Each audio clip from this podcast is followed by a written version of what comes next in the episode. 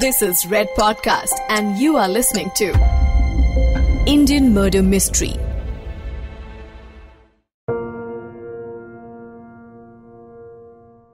माँ बाप से जब उनका छोटा सा बच्चा अलग हो जाता है तो उनकी क्या हालत होती है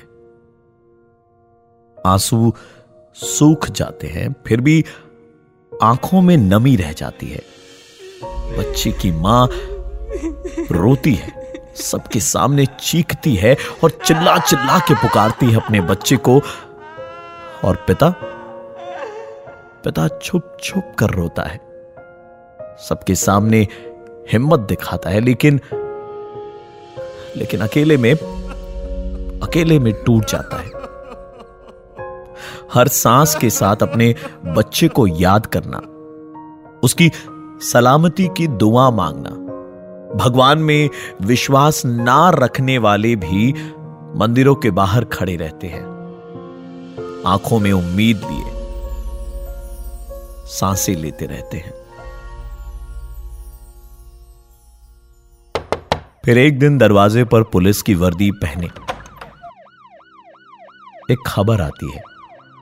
खबर कहती है कि घर में जो किलकारी गूंजती थी, जो रौनक सजाती थी जिसके आगे पीछे घर के सभी लोग घूमा करते थे। वो छोटी सी बच्ची, उसका एक आदमी ने बलात्कार कर दिया है।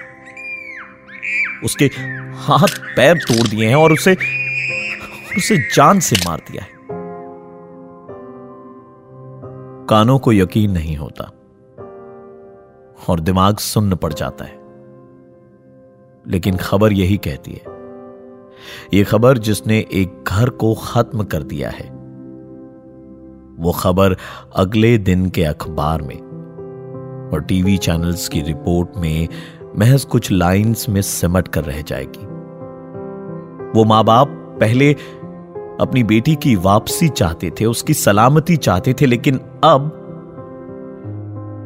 अब सिर्फ़ और सिर्फ़ इंसाफ चाहते थे। माँ बाप चाहते थे कि इंसाफ हो और जल्दी से जल्दी हो। लेकिन उस आदमी का अब तक कुछ पता नहीं चला।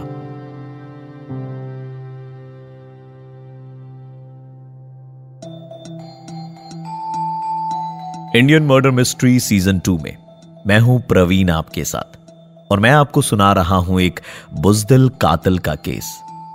गुरुग्राम के उस सेल में बंद वो आदमी। जो ठंड से परेशान था।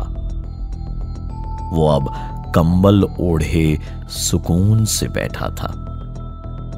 नवंबर के महीने में वो कंबल उसे कालकोठरी की ठंडी ज़मीन से बचा रही थी।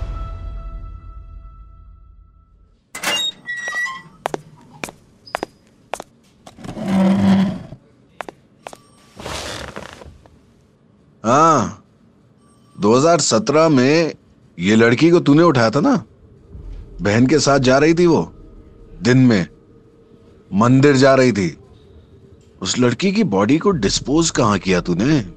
ग्वालियर का बात तो नहीं कर रहा है साहब वो बच्चे तो हमने वहीं छोड़ दी थी। ग्वालियर?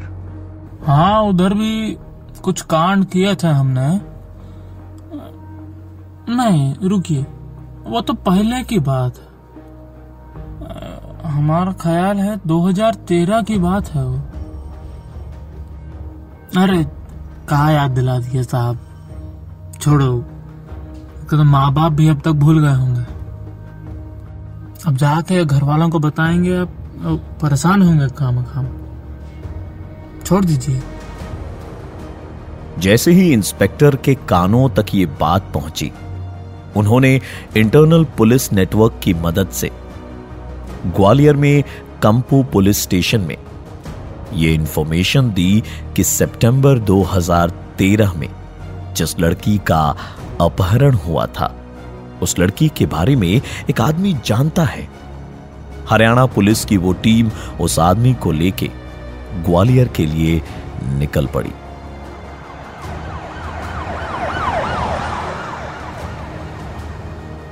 उस आदमी का नाम था सुनील। यह सफ़र लंबा होने वाला था। लेकिन यहाँ तक सुनील पहुँचा कैसे, उसके पीछे की भी एक कहानी है।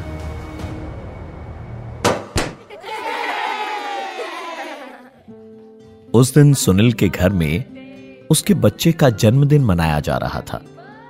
यह कोई पार्टी नहीं थी। बस कुछ पड़ोसी आकर घर में बैठ गए थे और टेबल पर नमकीन चाय के साथ मिठाई रखी हुई थी। बच्चों ने कहीं से गुब्बारों का जुगाड़ बिठाया था। और बस गाना गा के किसी तरह खुशी ढूँढने की कोशिश की जा रही थी। बच्चे की माँ तैयारियों में और मेहमान नवाजी में लगी हुई थी। और जिस बच्चे का बर्थडे था, उसकी नज़रें घर के दरवाजे पर टिकी थी। उस बच्चे की नज़रें अपने पिता सुनील रस्तोगी को ढूंढ रही थी। लेकिन सुनील को सिवाय नशे के किसी चीज़ की फ़िक्र नहीं थी। नशा पहले उसका शौक बना, फिर उसकी मजबूरी और फिर उसकी आदत बन गया। पेशे से सुनील टेलर था। घर में एक पत्नी और पाँच बच्चे। शराब के नशे में उसे ना अपने बच्चों का होश था। न बीवी का और न अपने काम का। बच्चे का जन्मदिन एक तरफ़, उसे परिवार की खुशियों से कोई मतलब नहीं था। उसकी खुशी उसका नशा था और फिर उसकी हवस। क्राइम से रिश्ता सुनील ने 2008 में बना लिया था। पोजेशन ऑफ़ ड्रग्स के केस में सुनील को अक्सर हवालात के चक्कर काटने पड़ते थे। लेकिन फिर बात सिर्फ़ ड्रग्स और शराब तक सीमित नहीं रही। न्यूज़ रिपोर्ट्स की माने तो सुनील ने अपना पहला ब्रूटल क्राइम साल 2011 में किया था। महोबा यूपी में उसने एक पाँच साल की बच्ची का रेप और मर्डर किया था।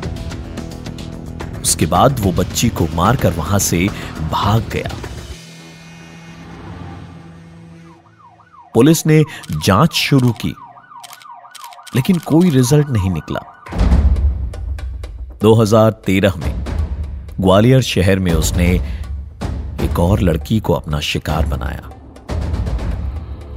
मई के महीने में एक पाँच साल की बच्ची।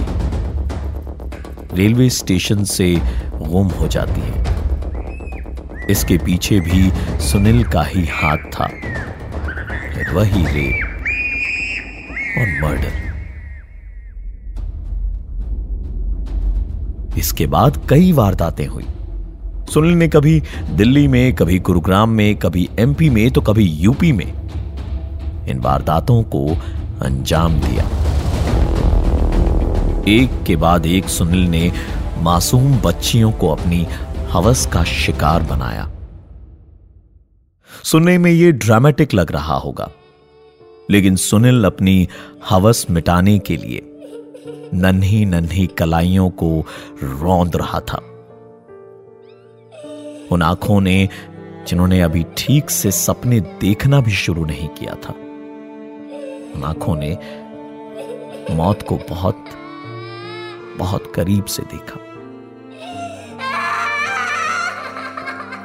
उन बच्चियों को मालूम ही नहीं हुआ कि उनके साथ उनके साथ हो क्या रहा है।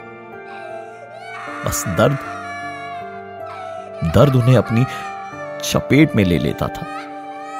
और वो दर्द तब तक महसूस होता जब तक उन्हें कुछ भी महसूस होना बंद ना हो जाए। Sunil was a psychopath he was a brutal serial killer वो मज़े के लिए बच्चियों को मार रहा था। इमोशनल एंगल से हटकर। अगर बात करें तो इस केस में इन्वेस्टिगेशन प्रोसीजर बहुत ही ज़्यादा कॉम्प्लेक्स था। सुनील का पैटर्न समझने में पुलिस को वक्त लगा। क्योंकि यह पैटर्न अपने आप में बहुत ही यूनिक है। नशे में डूबा रहता था सुनील। उस पर से आए दिन जेल के चक्कर काटना। अब ऐसे आदमी को घर में इज़्ज़त मिलना तो दूर की बात है। दो वक्त की रोटी भी उसे नसीब नहीं होती थी। अपनी भूख शांत करने के लिए सुनील ने कम्युनिटी किचन यानी कि लंगर का सहारा लेना शुरू कर दिया। मंदिरों और पीर बाबा की दरगाहों के बाहर। लाइन में सुनील भी शामिल हो जाता था।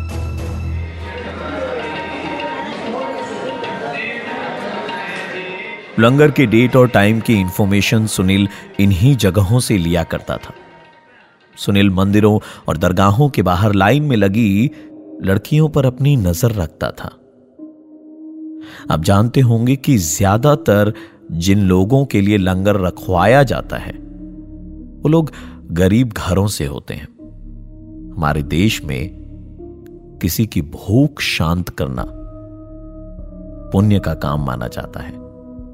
वहाँ लाइनों में लगकर छोटी छोटी बच्चियाँ, जो कि अपनी माँ, अपनी दादी, अपनी बहन के साथ खाना खाने आती है। उन्हें कहा मालूम होता है कि सुनील जैसे बुजदिल कातिल वहाँ पर घात लगाए बैठे होते हैं।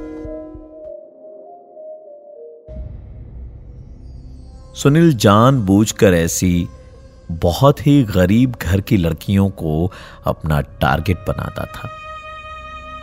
देश में आबादी का यह हाल है कि एक बड़ी संख्या में बच्चे गरीबी में पलते हैं, सड़क पर रहते हैं या झुग्गियों में। और इनका पक्का एड्रेस या सरकारी आईडी कार्ड बन पाना मुश्किल हो जाता है। वारदात के बाद पुलिस को बॉडी मिलती थी और पुलिस को हर बस्ती, हर गली, हर नुक्कड़ और चौराहे पर बच्ची के मृत शरीर की फ़ोटो दिखाकर पूछना पड़ता था।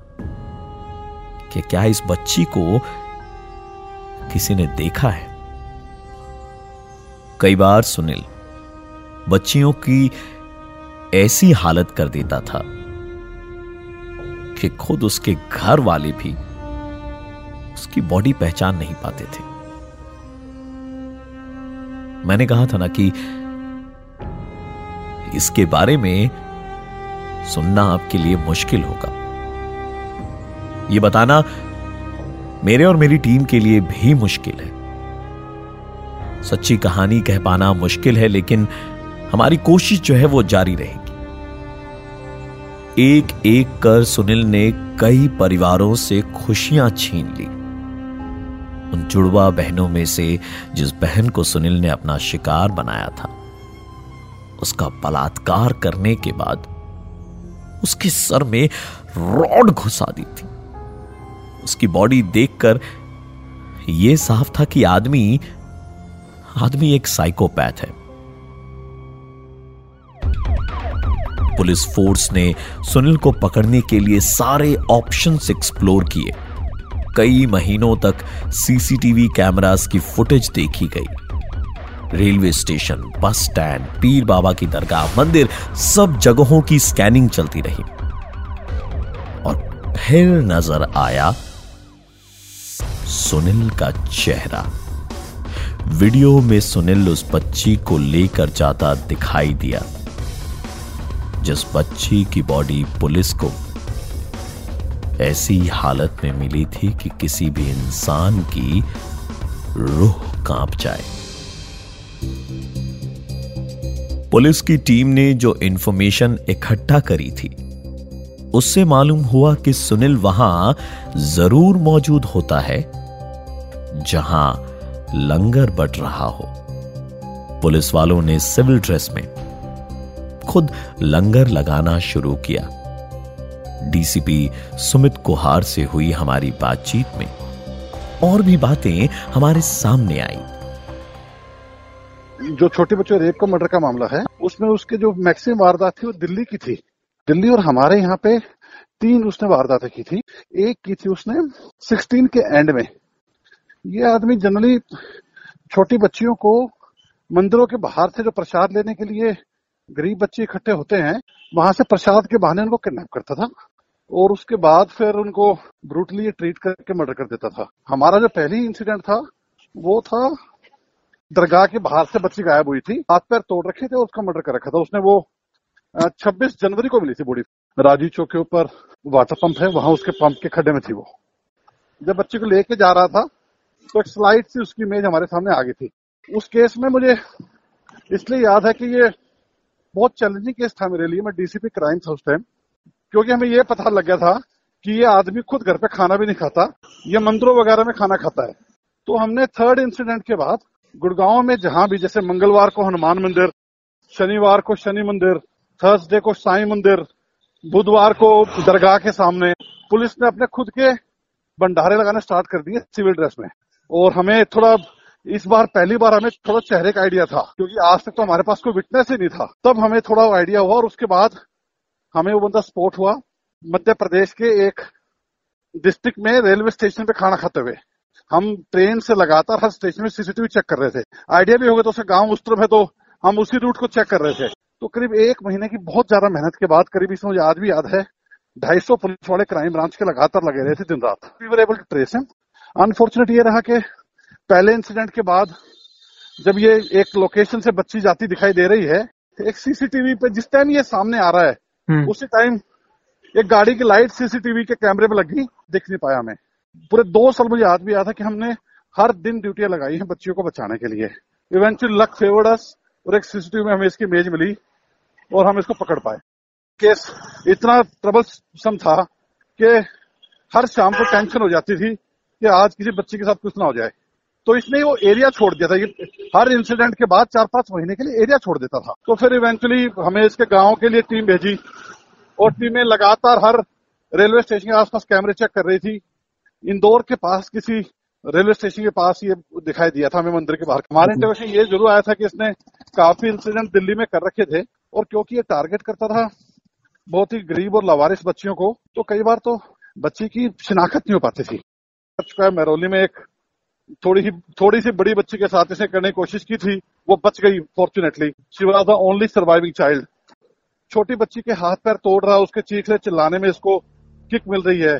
तो साइकोपैथ तो है ही है। टोटली साइकोपैथ था। डीसीपी सुमित कुहार की बातों से यह मालूम होता है कि पुलिस फोर्स के 250 पर्सनल सुनील को पकड़ने में जुटे हुए थे। पुलिस की टीम सुनील को लेकर उस दिन ग्वालियर के लिए निकली थी। सुनील को ग्वालियर में कंपू पुलिस स्टेशन लाया गया। वहाँ उसकी शिनाख्त की गई और उस लड़की की माँ ने सुनील को देखा और पहचान लिया। उसने बताया कि उस दिन सुनील को उसने मंदिर के पास देखा था। सुनील ने बताया कि उसने उस छोटी पाँच साल की बच्ची को मिठाई का लालच देकर अपने पास बुलाया और फिर साइकिल पर बिठाकर उसे कुछ दूर एक जगह पर ले जाकर उसका बलात्कार किया और उसके बाद उसके हाथ पैर तोड़कर उसे मार दिया। सुनील के ऊपर मुकदमा चल रहा है। तीन केसेस में उसे दोषी ठहराया जा चुका है। और बाकी केसेस में लीगल प्रोसीडिंग्स जारी है। सुनील के बारे में कुछ और बातें सामने आई। कुछ न्यूज़ रिपोर्ट्स कहती हैं कि सुनील को लगता था कि अगर वो वारदात के वक्त लाल और नीले रंग के कपड़े पहनेगा तो वो कभी पकड़ा नहीं जाएगा। और ये भी कि उसे ये वारदात ऑड नंबर डेट्स पर ही करनी है। हमारे देश में अनेकों समस्याएँ हैं। पॉपुलेशन ज़्यादा है और एडमिनिस्ट्रेशन में भी लाखों चैलेंजेस है। लेकिन दाद देनी होगी डीसीपी सुमित कुहार और उनके जैसे पुलिस ऑफिसर्स की, जिन्होंने बच्चियों को बचाने के लिए एड़ी चोटी का ज़ोर लगा दिया। और अनकन्वेंशनल इन्वेस्टिगेशन टूल्स का इस्तेमाल करके दोषी को उसके अंजाम तक पहुँचाया। इंडियन मर्डर मिस्ट्री में मैं हूँ प्रवीण आपके साथ। अगले एपिसोड में एक और केस लेकर आऊँगा। लेकिन इतना कहना चाहूँगा कि रेप मर्डर या किसी भी जुर्म को लिटरेसी सोशल बैकग्राउंड और इकोनॉमिकल स्टेटस के आधार पर नहीं देखना चाहिए। जुर्म एक ऑफिसर भी कर सकता है, और सुनील जैसे साइकोपैथ भी। जुर्म इंसान करते हैं। जो गलत करता है, उसे मालूम होता है कि उसने गलत किया है, और गलत के साथ इंसाफ होकर रहता है। हमें अपना फीडबैक देना ना भूलें। At the rate R J P R A V double E N यानी आर जे प्रवीण पर या फिर at the rate red F M podcast पर see you in the next episode till then stay safe and keep listening to red F M podcast network presents Indian murder mystery season two You were listening to Red Podcast, Indian Murder Mystery. Written by Dhruv Law. Audio designed by Anil Chauhan. Send your feedback and suggestions right to us at podcast at redfm.in.